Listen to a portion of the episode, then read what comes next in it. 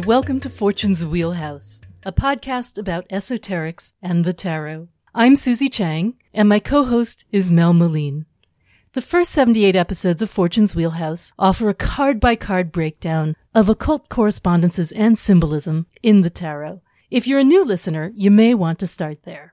In this season, we've been leveling up and examining each correspondence system on its own. First, we looked at the seven traditional planets in tarot, and then at the numbers 1 through 10 in tarot. And with this set of episodes, we're doing a deep dive into each of the 12 signs of the zodiac in tarot. Remember, if you're diving in at random and one of us says something utterly opaque, we have lots of resources on our website to help with some of the more obscure esoteric doctrines that we deal in. That website is www.patreon.com slash fortunes wheelhouse. There are also a couple of other places where you can check in with us online. You can visit Mel at tabulamundi.com and you can visit me at tsusanchang.com. You can also join over 650 smart, nice, and most importantly, like-minded friends at the Fortunes Wheelhouse Academy group on Facebook. As you know, each episode we have a giveaway. The prize for our last episode on the sign of Scorpio was a black and white deck from Mel, and our winner was Katya from California. Congratulations, Katya. If you're not Katya, you can, of course, still always order the black and white editions of Tabula Mundi at Mel's website, www.tarotcart.com. Now, for this week's episode on Sagittarius, we have a very special double giveaway from me and Mel, extra expansive for Jupiter. My contribution is a set of four of my new Eight of Wands talisman tags, which you can fasten to your suitcases or really anything else for magically expedited transportation. And Mel's contribution is a print of her electric Eight of Wands from the Tabula Mundi Tarot. You can also buy Mel's prints at her shop, www.tarotcart.com, and my talisman tags can be found on Etsy at www.etsy.com slash shop slash tarotista or on my website, tsusanchang.com. As always, all Fortune's Wheelhouse patrons at the $3 level or higher are automatically entered in the drawing. If you're not a patron and you would like to be, you can sign up at www.patreon.com slash Fortune's Wheelhouse. And now, here's this week's episode. I saw seven arrows flying by, flying by. I saw heaven's angels upon high, with their wings outstretched to fill the sky. Hello, everybody. We are back and we are here to talk about the sign of Sagittarius, which is home turf for Mel. We're going to be talking about a variety of Sagittarius related cards. They are the Temperance or Art card, the 8, 9, and 10 of Wands, the King or Knight of Wands, and to a lesser degree, the Queen of Pentacles, who holds the final decan of Sagittarius. And we will also touch upon the ruler of Sagittarius, Jupiter, whose major arcanum is the Wheel of Fortune, and the elemental major, which is that of fire, otherwise known in tarot as the Judgment or Aeon card. All right, let's see. Technical specs for Sagittarius. It is a positive or day or yang sign. It is of the fire elemental triplicity. Its quadruplicity or mode is mutable. And Jupiter is the ruler, as we mentioned. Mercury is in detriment, uh, the opposite sign being Mercury's sign of Gemini. All right, I think, did I miss anything? And sometimes y- we've seen that the South Node is exalted. there? Mm, Although, you Right, know, that's a kind of Yep. obscure one. but it's there. You Don't always see that mentioned. All right, so let's talk about Sagittarius, um, the archer or the centaur. In fact, you know, I just found out that the uh, the Hebrew the Hebrew uh, word for Sagittarius is Keshet. You know, just because of the bow. And we'll Yep. talk about that more when we get down to um, the Kabbalah stuff. The Greek name is Toxotes, which means the bowman or the the archer. And our word in English, toxin, actually is cognate with that. It's uh, taken from the idea that they used to, you know, poison the tip of the arrow. Mm. I thought that was kind of interesting. Uh, motto for Sagittarius? I aim. Yeah, which makes sense for the. Sometimes you see it as I seek, but um, usually it's I aim. Mm-hmm. Mm-hmm. Both of which are basically the same idea, I guess. Uh, as a mutable fire sign uh, and one ruled by Jupiter, it's a card of adventure, traveling, wandering. And, you know, and it's interesting. I was thinking about that with the two signs you and I are going to be talking about today, Sagittarius and Capricorn, that, you know, they really both have this sort of like fringy feeling to them. Mm. It's like, I don't know, just because of Jupiter and Saturn being outermost traditional planets and having these emphasis on perspective and distance. Oh, and the other thing that I thought was interesting about Sagittarius and Capricorn is that, you know, they're both really mythic animals. Obviously, And they're both imaginary. hybrids. uh, you yeah, know, the- hybrids. The goatfish and the uh, centaur horseman. Yeah, I mean, I used to think of Capricorn as just being the goat, but now I've really come around to that, you know, goatfish thing.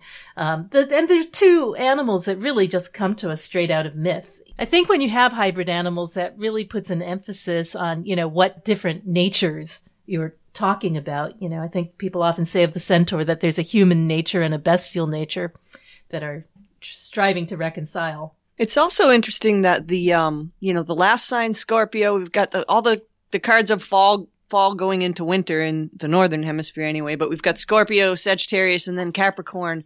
And if you look at all those cards, those are all really cards of testing in a way. Yeah. You know, death, temperance, and the devil. They're all Hmm. they're all forms of like trials that we go through. That's true. In that part of the tree, also, you know, below Tiferet, they kind of have that. There, those three parallel paths. Yeah, they all connect to Tiferet. Mhm. Winter is coming. Yeah. Let's see. Other. Set the Um, controls for the heart of the sun. I, I think of the story of Sagittarius as how to be a legend. You know, there's a there's a Ha. quality of epic myth. Crusaders, yeah. Yeah, storytelling, finding In their own mind, anyway. Well, Superheroes. sure. but also, you know, it's everybody's a hero, right? You know, but Sagittarius is good at telling that story and seeing the hero in themselves and in others as well. Uh, I think Or as Sagittarian Jim Morrison says, the most philosophical of the signs. Did he say that? and also the most likely to be a pompous horse's ass. well, uh, the horse's ass, good one. but um, yeah, I mean, like the, the the archetype of Sagittarius in some versions is Chiron, right? You know, the the Mhm. centaur, The teacher, yeah, the um the centaur teacher.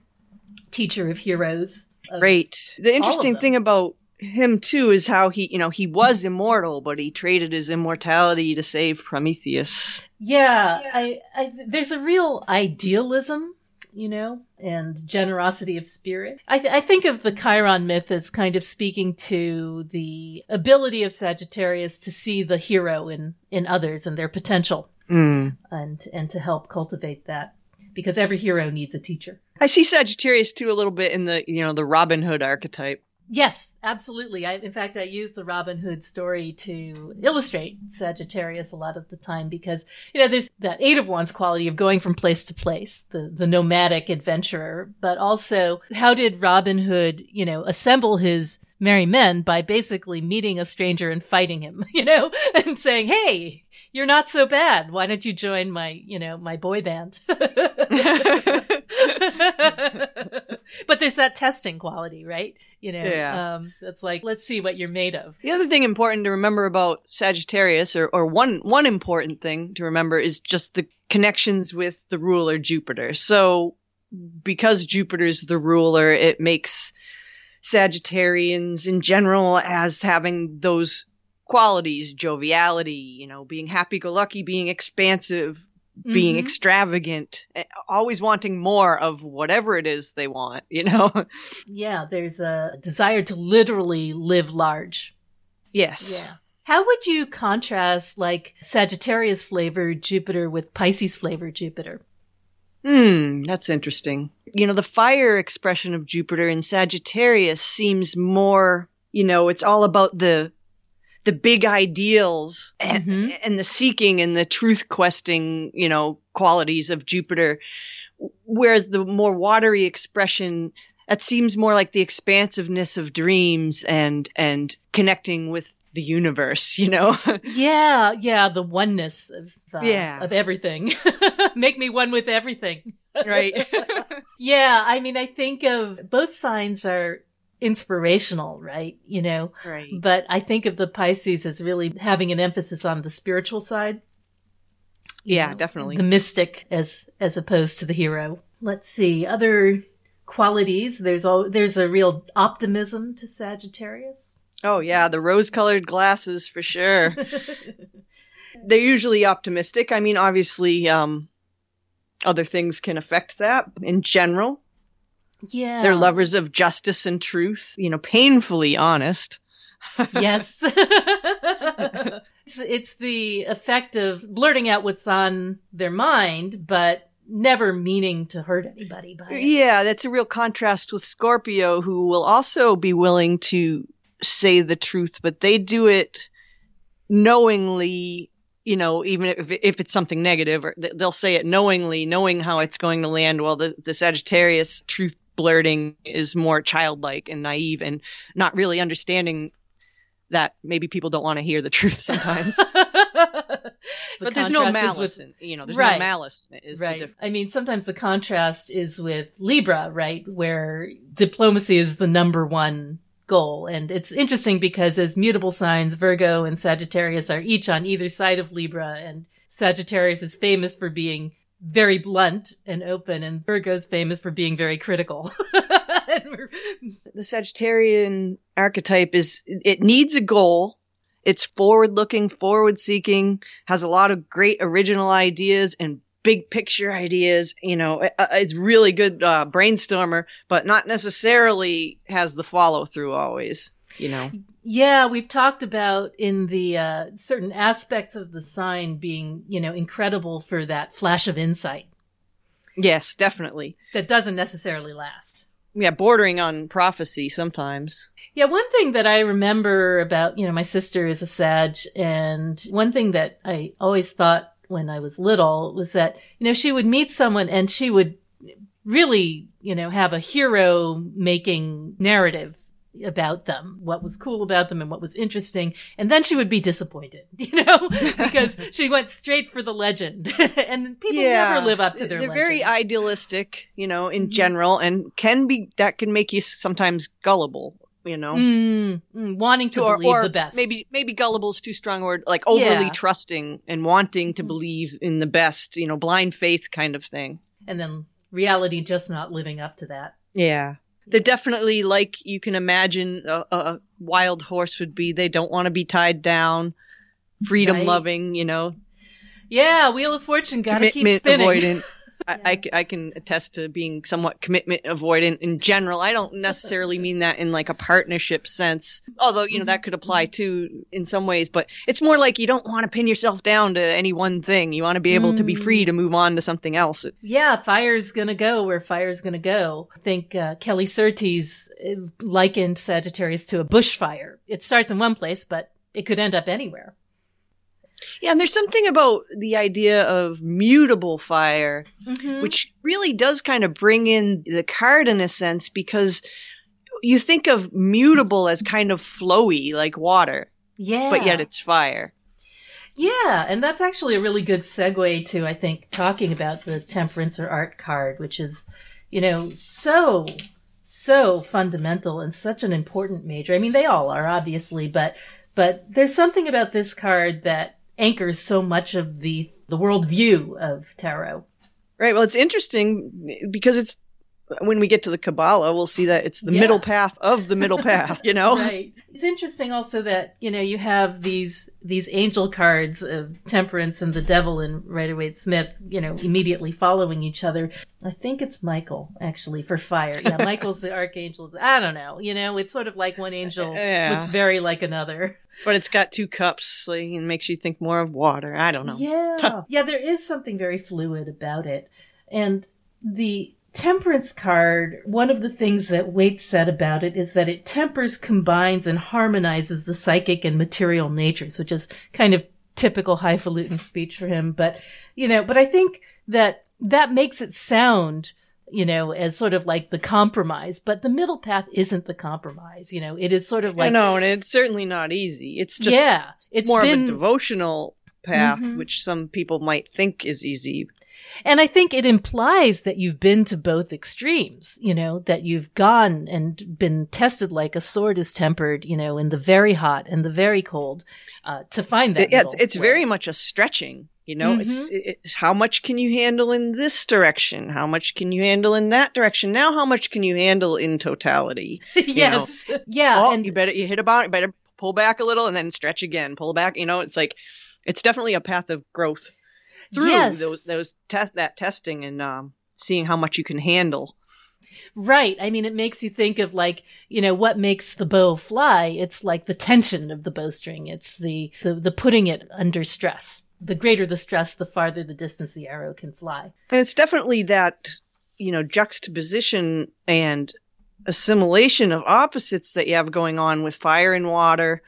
Or you could say, you know, force and form. Like, how, how do these two things interact? Mm-hmm. Consciousness and will. How do those, how do those things interact to produce a third thing, which, you know, would be, I guess, fire and water combined would be air, which is a form and force or consciousness and will what do they what do they make together they make this astral image which you know in that area of the tree of life mm-hmm. you're kind of connected to that astral image making Yeah. quality of yesod crowley said about the fire and water thing he he said that it was like a crude representation of the satisfaction of the desire of the incomplete element of one kind to satisfy its formula by assimilation of its equal and opposite.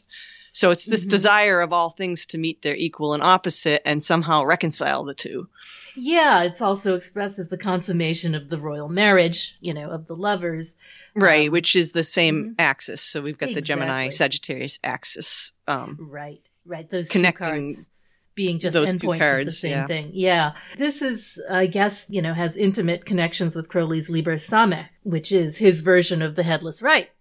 Um, rite. The traveling to meet the holy guardian angel, uh, the better self. You know, and I, I think that that journey is also the journey of alchemy, which we see represented in the vitriol logo in the card and in all of the representations of, you know, the white and the red and the crucible and the, you know, uh, Yeah, one thing is it's interesting to think of when you think about alchemy as the symbolically the changing of lead to gold. So metals don't grow; they're they're dead. They're Right. they're not considered like alive. They're they're dead things. But the art of alchemy somehow transforms them into from a, a dead state of metals into a, a vegetal state where that's the green of the you know that you see in the green dress of Mhm. the card so that that state of growth allows the metals to then transmute and turn into something else because they they become more alive through this process Yeah, there's an alchemical concept that all metals strive to be gold and that they are trying to awaken to their their higher nature. I- and that's you know we didn't mention the name the um the hermetic name of the card the Hmm. the daughter of the reconcilers which makes Ah, right, sense yes. and the bringer forth of life that awakening of the metals to a to an alive state Right, yeah, and the, the, the many breasts of the art figure in Crowley, you know, that's also a representation of, I think, the Diana of Ephesus, you know, the many breasted Diana as a fertility icon. It's also the um six planets around the sun if you look at it closely. So it's it's you know it brings in the planets as metals around the sun, which is gold. And then in the Rider Waite Smith, you have the solar image on the head of the angel with the, you know, the pool of water representing And the, the golden cups. Yeah, and that to me is a pretty clear representation of the placement on the tree of life. But originally, the temperance angel just had a flower, you know, on its head, and it was that was one of the esoteric innovations of the Golden Dawn to replace it with this sort of image of, you know, the, the, the surgeon's mirror. The idea that, that we are balanced between the water on the bottom and the fire on the top, which itself is what creates conditions for growth. you know, mm-hmm. the moist soil and warm sunlight. We should just refer to the fact that, you know, we do have a post explaining the bow imagery on the tree of life that will kind of help visualize that, but we can talk about Kabbalah And a little bit more. Yeah, what's interesting about the bow is like if you look at the paths that make up Mhm. the bow itself, one is a path of water, the moon card, and one is a path of fire, the judgment card. Mm. And then you've got the uh, universe path as the the grounding beneath it, and then you've got the arrow, which is the Which is- Sagittarius path. Right, exactly. And the path of water would be the, the moon, which is Kof, and then the path of Aeon, which is, or judgment, which is Shin, and then the path of the world or universe, which is Tav, spelling Keshet, meaning bow. And they do form a bow shape. And then, of course, the path of Samech, um, or temperance or art forms the arrow that goes through that into Tiferet. And that is the, the journey to meet the angel. And the interesting thing about Samech also is, I think we probably talked about this when we did the temperance episode, is that it is the only closed letter in the Hebrew alphabet. You know, it, it is a loop essentially, and you know, which you can compare to the Ouroboros, right? The idea that it is unbroken, and also it's the first letter in Sod, which is secret, which is an important concept in textual analysis in Judaism, the idea that there's a secret layer of interpretation, you know, and it's of course the focus of Liber Samech. But also that Ouroboros shape is, in a sense, kind of explains the headless rite because, and why it's called the headless rite, because there's no beginning and there's no end. The head is, you know, swallows up the tail. It's all one thing and it's all continuous. Do you want to talk about the headless rite, or at least give re- um, listeners Yeah. a little context about that in case they're not familiar? I guess so. So the headless rite was popularized by Crowley in Liber Samech, and I think, you know, for that reason, a lot of ceremonial magicians know about it and have tried it. It's also known as the bornless rite or the Stele of Jeu. And, and the idea, you know, in modern times has been to connect with the higher nature, with the holy guardian angel. It is not, however, a new rite. It comes out of Greco-Roman Egyptian magic. I'm actually studying it in the PGM right now. And it was originally a rite of exorcism, whether to exorcise demons from yourself or from other people. And you can kind of see how, you know, invoking the angel is a way of chasing away those demons Mm. it's interesting because I feel that it has roots both in this part of the sky in Sagittarius and in Capricorn because Yeah, for sure. you know because that is a chthonic a solar chthonic god that you're calling upon um, sometimes you know there's a part of the rite that says you know headless because the head is buried deep in the ground and the feet you know, it says, I see with my feet, you know, so there's like, you know, the feet are above the ground and the head is buried in the earth. So it's a very powerful rite. The idea is that you purify yourself, you burn away with mutable fire. You Sounds like temperance. Right. You burn away the impurities, the attachments and demons in the modern sense or in the traditional sense that have attached themselves to you in the course of everyday life. It's fascinating, actually. It's a very powerful rite. I've heard people say that it's almost too powerful, like, you know, dousing your house with bleach. but definitely worth investigating for anyone who is interested in ritual magic. There's Liber which you can use to look it up, but it's also in the Greek Magical Papyri 5, lines 96 to 172. So if anybody knows anything about the Greek Magical Papyri, which are those Greek, Roman, Egyptian grimoire materials, uh, that's likely the rite that they know. You know, one thing that I've often thought about the judgment or Aeon card as the card of elemental fire. So we're talking about uh, Aries, Leo, Sagittarius, all kind of answering to the judgment or Aeon card in one way or another. Is that the Aries card sort of sets sets the stage. I call it how to aim high, how to find that inner potential and figure out the sort of seed that burns within a person to achieve. And then the Leo part of it, the strength part of it, you know, Aries being the emperor, Leo being strength or lust, is that sort of like how to shine in the sun, how to go public, how to do your feats of uh, mastery, your your feats of strength, the things that make you famous.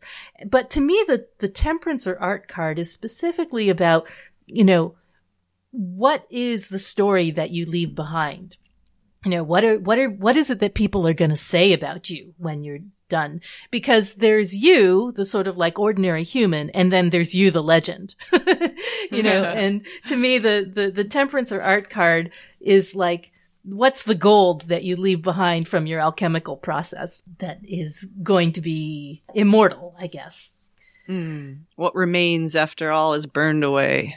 Yeah. Do you think we've covered the Kabbalah enough? I mean, we we definitely We've have touched covered on it. and we've covered it so Path from the moon to the sun, episode. yeah, at the s Mhm. very center of the tree, pretty much. Yeah, in the middle so- pillar, the middle of the middle pillar. the middle of the middle pillar. Oh, and the other thing that's significant about that path, right, is that it is the one that intersects with the path of the tower, Pe. So, uh, Samech and Pe, that intersection is the place from which Mm-hmm. uh, the lesser banishing ritual of the pentagram is spoken. You know, it's a place of power. It's a place of identifying yourself as a God figure and announcing your influence over these Your position at the center of the universe. Exactly, right. It's a way of saying that the world revolves around me, magically speaking, not narcissistically speaking. and also, you know, worth noting, which maybe we can talk about more when we get to the astronomy, that uh, Sagittarius does hold the galactic center from our point of view from Earth. Yeah, so in terms of the way Sagittarius breaks down into its decans, I always talk about the eight of wands is the speed of the arrow, the nine of wands is the strength of the archer, and the ten of wands is the striking of the target. And it does remind you that even though we think of the metaphor of the archer as aspirational, it is an instrument of death. you know?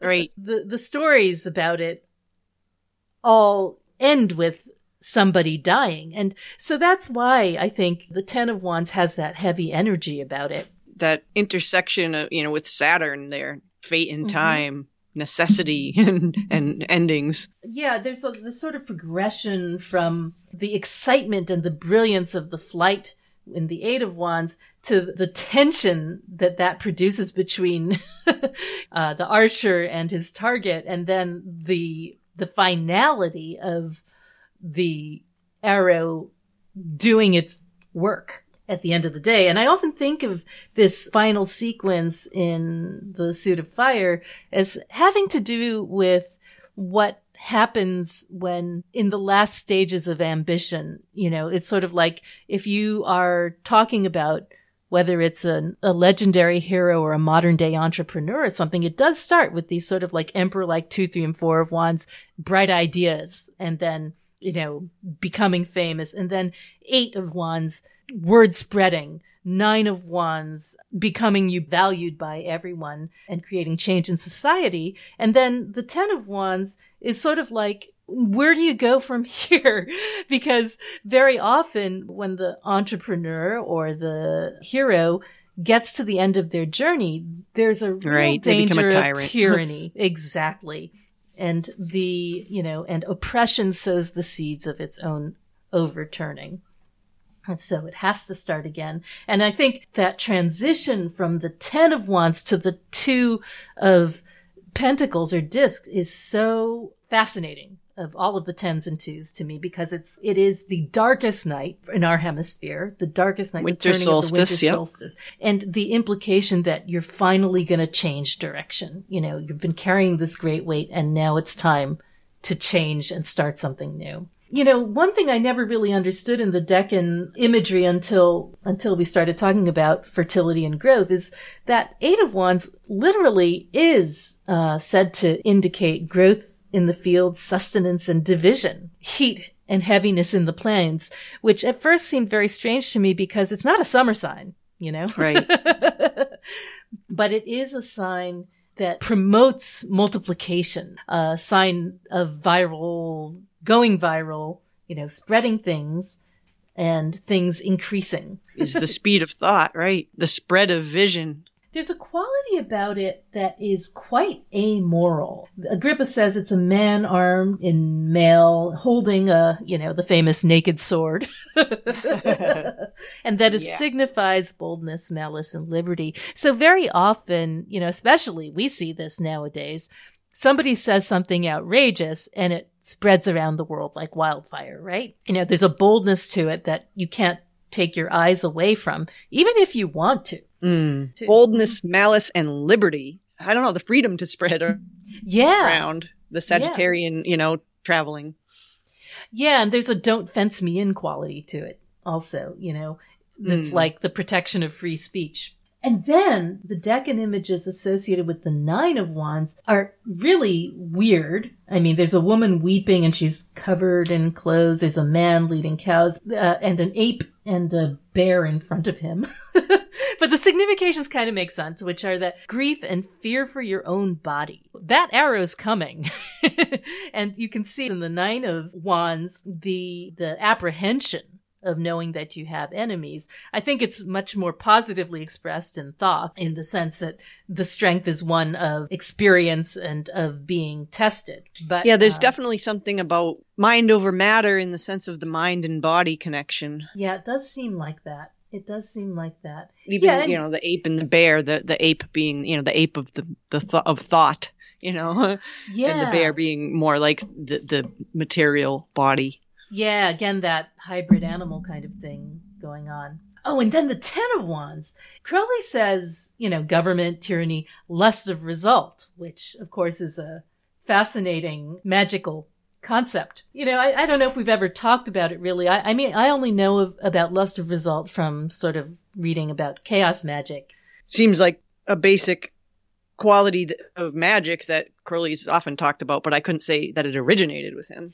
Yeah, I mean, I think lust of result is kind of like by any means necessary. It's sort of like really, really wanting the thing to happen. But in chaos magic, they really counsel you to abandon lust of result and Right, to let know, go of right, the desire. does not matter, need not be. Start with the desire and then let go of the desire. You know, it's a it's a fine line to walk to both inflame yourself with desire and then let go. Yes, yes, and that's sort of I think reflected in the in the decan significations of the Ten of Wands: evil desires, adverse effects, you know, evil conduct, obstinacy, and contention. So it's like you know taking things further than they really need to be taken. You know what's really crazy? I associate this card with cleaning out the raspberries every year, which I do this time of year because, you know, you're pruning out the old canes and it's a huge pain and it's tiring. And, but on the other hand, you get raspberries afterwards. Anyway, I was, I was doing that last week and I was listening to a podcast on fascism, superheroes and fascism, like the idea of superheroes as a fascist fantasy. Anyway, very theoretical, but I was like, wait a second, there's something really interesting about that idea of fascism and I'm not sure what it was. So I looked it up and the etymology of fascism is literally a bundle of sticks. you know, it's like that it was a symbolic bundle of like axe handles or something showing the, the state's capacity to punish and kill its citizens kind of a thing. When you hear the term fascism, you literally can think of this card, you know, the idea of oppression being tied to overwhelming force like that. Too many sticks.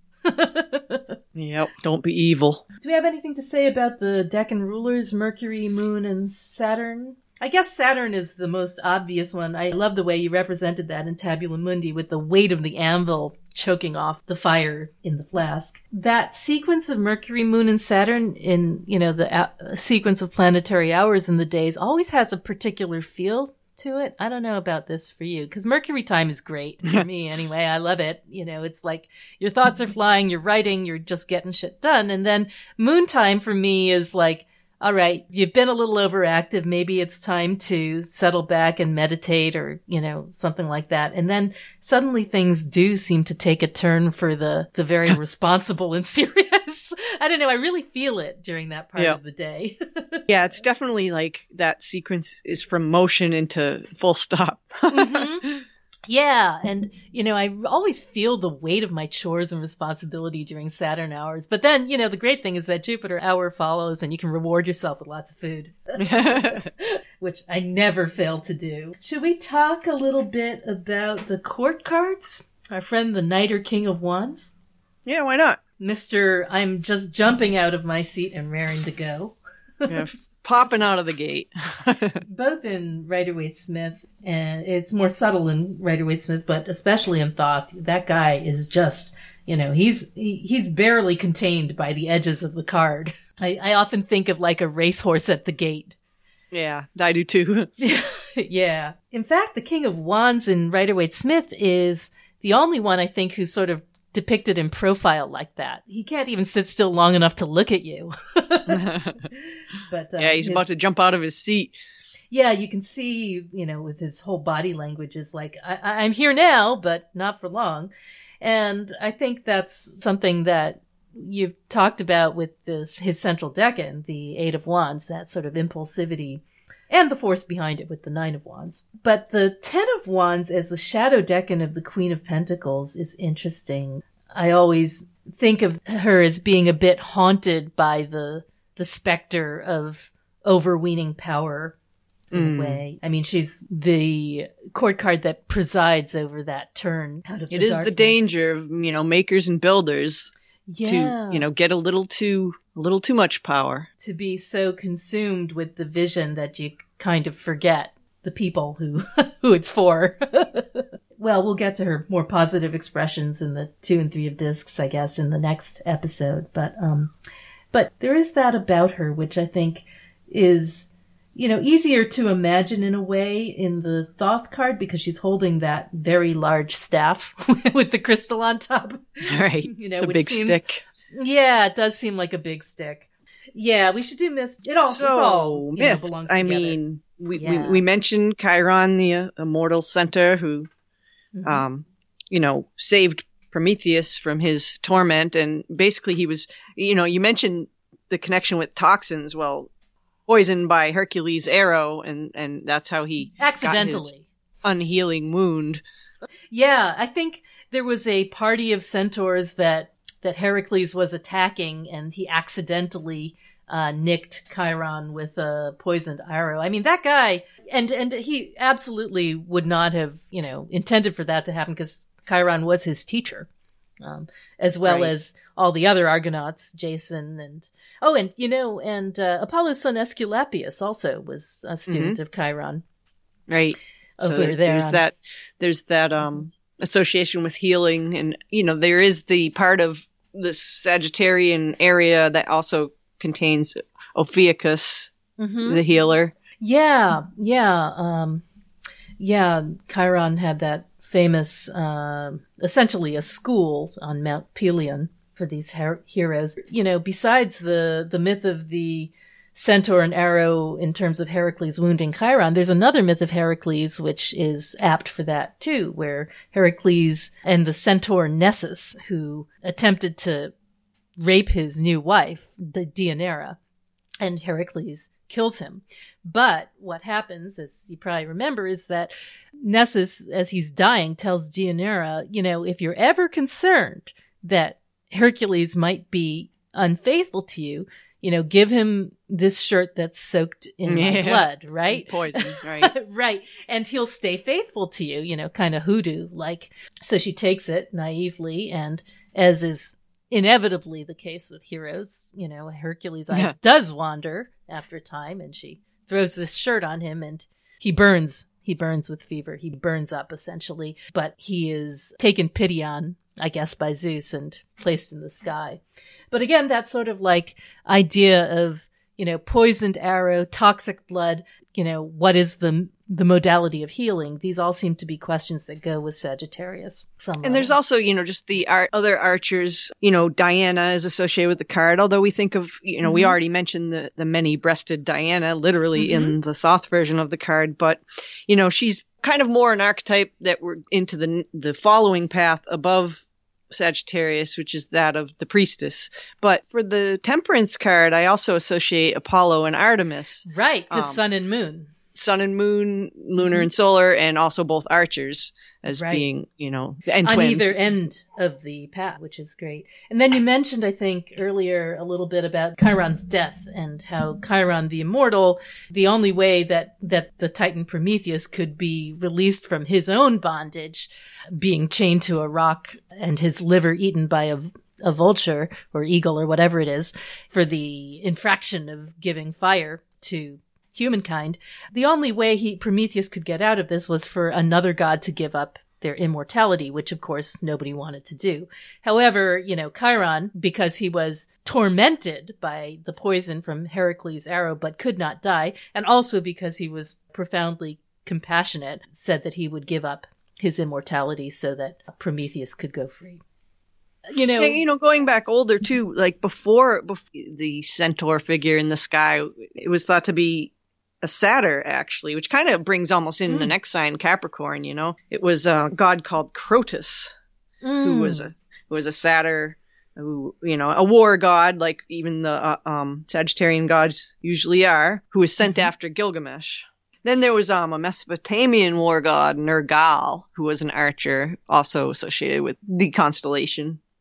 So I guess that brings us into the astronomy kind of part of it a little bit. yeah. So the the alpha star is Rukbat, which has connotations if you in, in, astrology if that's you know associated with your chart it has connotations of steadiness as in the archer's stance support and strength that you need to draw the bow and hold it steady before Right. releasing the arrow you know another star that i thought was really interesting in the constellation was called Al Nasl which means the point that's the head of the arrow. And what's what was interesting to me is the archer is po- is pointing that arrow right at Antares in Scorpio, the heart of the scorpion. nice. It's and and that also brings in that idea of you know toxins. Is it is he pointing the arrow at the scorpion's heart to kill it, Hmm. or is he dipping it in the poison of the Right. scorpion's sting? You know.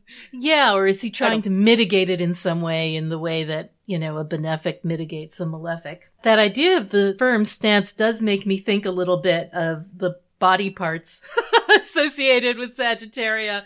The hips, buttocks, shins. The horse's stable- ass, the haunches. The horse's ass. Oh, and then in, there's also in uh, Sagittarius there's a, a nebula um, in the Mm-hmm. face called Facies, I guess you would pronounce it, and um, Hmm.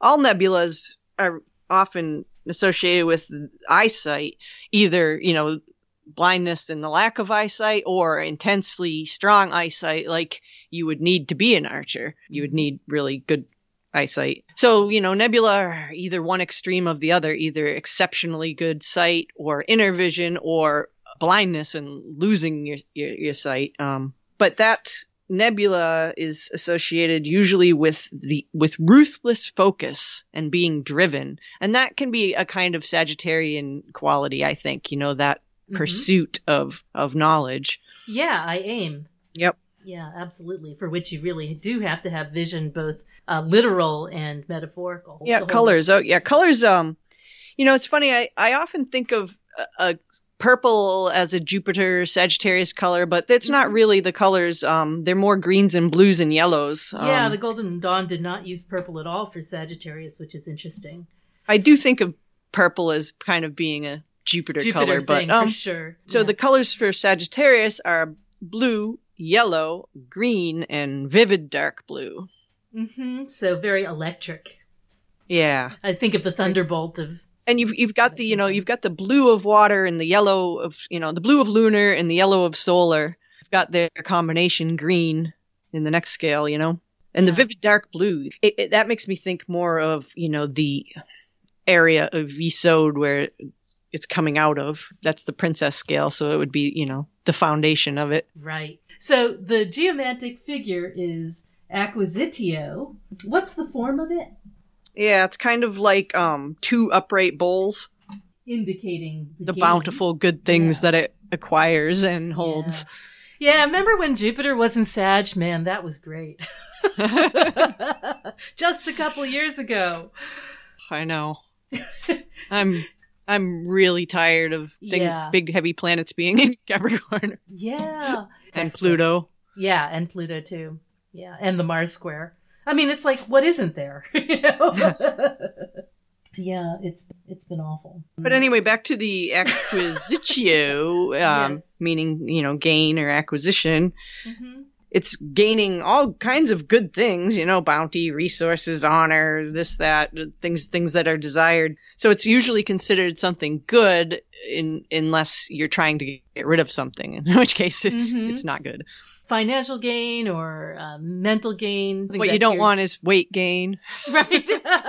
it is associated with the hips and thighs. It wouldn't be good if you were trying to go on a diet. right. Do you want to move on to the um, I Ching? Magical. Uh, hexagram 51, which is thunder over thunder, fire over fire. Yeah, yeah, yeah. This is the one for the knight or king of wands. Yeah. It's just called thunder, you know. uh, Yeah. Zen. whenever it- it's would the pronounce yeah it Zen. Jen Jen C H Jen. yeah. So whenever they have the same element, they just name it after the the tribe element, that makes right. up. Yeah, right. which seems totally appropriate.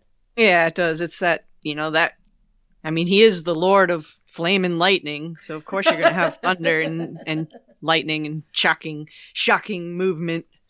Yeah, and you know, and I often think of the lightning bolt as being a really good apt metaphor in the sense that it's you know it's it's incredibly intense, but it's there and gone.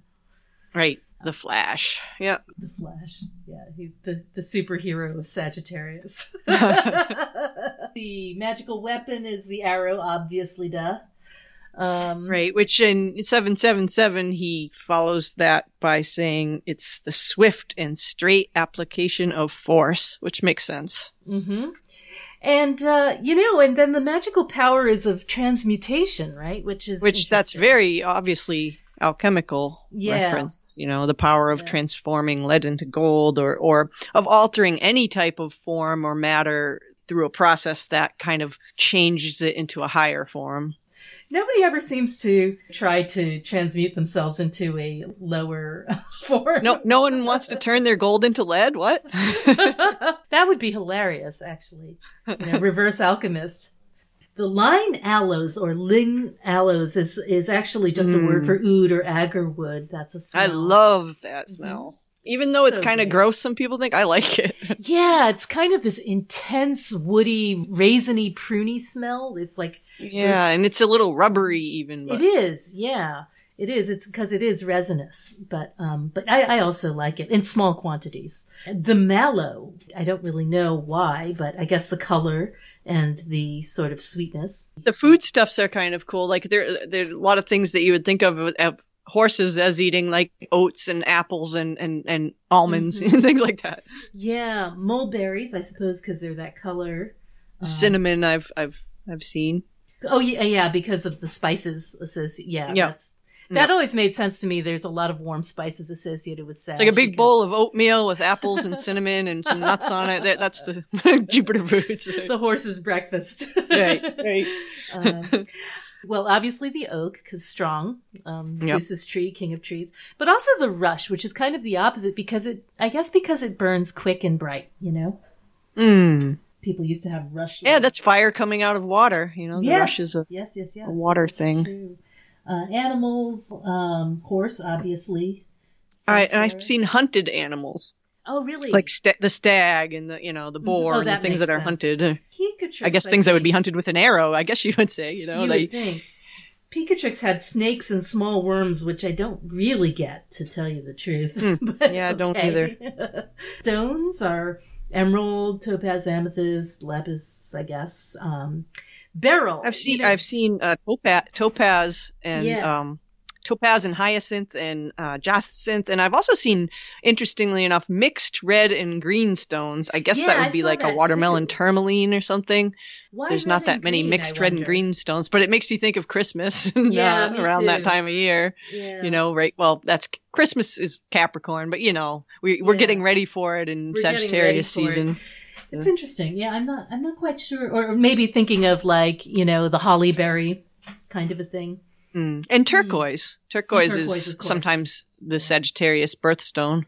You know what I didn't know is that emerald is just a form of beryl. I mean, it comes in. Yeah, it is. Yeah, there's a lot of So is aquamarine. sa- sapphire family, right? Most of this. There's a ton of different colored beryls that come in all kinds. The taste, bitter taste, supposedly. Places, places of kings, places of fire, gardens, universities, and religious places. Uh, Yeah, that makes sense for Jupiterian things. yeah, places where science and religion, you know, Courts of law, probably. Yeah, yeah, yeah, yeah. Philosophy, universities, advertising agencies. I think Rex yeah, Bills has definitely. that. There's definitely a pro- propaganda quality sometimes with Jupiter. For sure. I mean, advertising is just modern myth making, you know?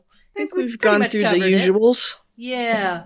All right. Some themes uh, of Sagittarius have been the idea of adventure, of Seekers and crusaders, teachers, um, And students. Mhm. teachers and students, teachers and students, travelers and bohemians. the sociable and optimistic, legendary, The most types. philosophical of the signs.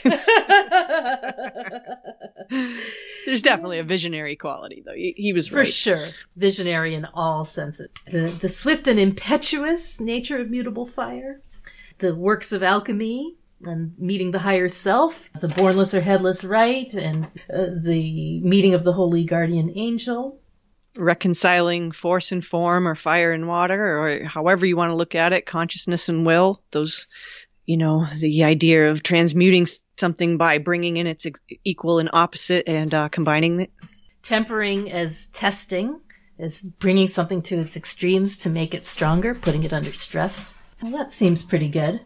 All right. Well, thank you for coming with us on this long flight of the arrow to its destination. Uh, we will be back next time with the sign of Capricorn. See you then. And that's our show for today. You can find us at www.patreon.com slash Fortune's Wheelhouse, where you'll also find new episode announcements and loads of extra articles and visuals which will help you follow along with the show. If you appreciate what Mel and I have done here at Fortune's Wheelhouse, please consider leaving us a five star review or rating on iTunes, Apple Podcasts, or Google Play. And if you'd like to support the making of this podcast and gain access to all the member perks that come with that, please consider becoming a patron at any level you like by visiting www.patreon.com slash fortunes wheelhouse. You can also explore Fortune's Wheelhouse gear, like t-shirts, tote bags, coffee mugs, and more by checking out our Redbubble shop. That's at www.redbubble.com slash people slash wheelhouse93 slash shop. Mel's beautiful books, decks, and prints can be found at tarotcart.com. And my book, Tarot Cases, Astrological Perfumes, and Online Tarot Class can be found at tsusanchang.com. Treat yourself to the tarot gift you've always wanted. Because you are a hero of the astral plane, and we so appreciate your support.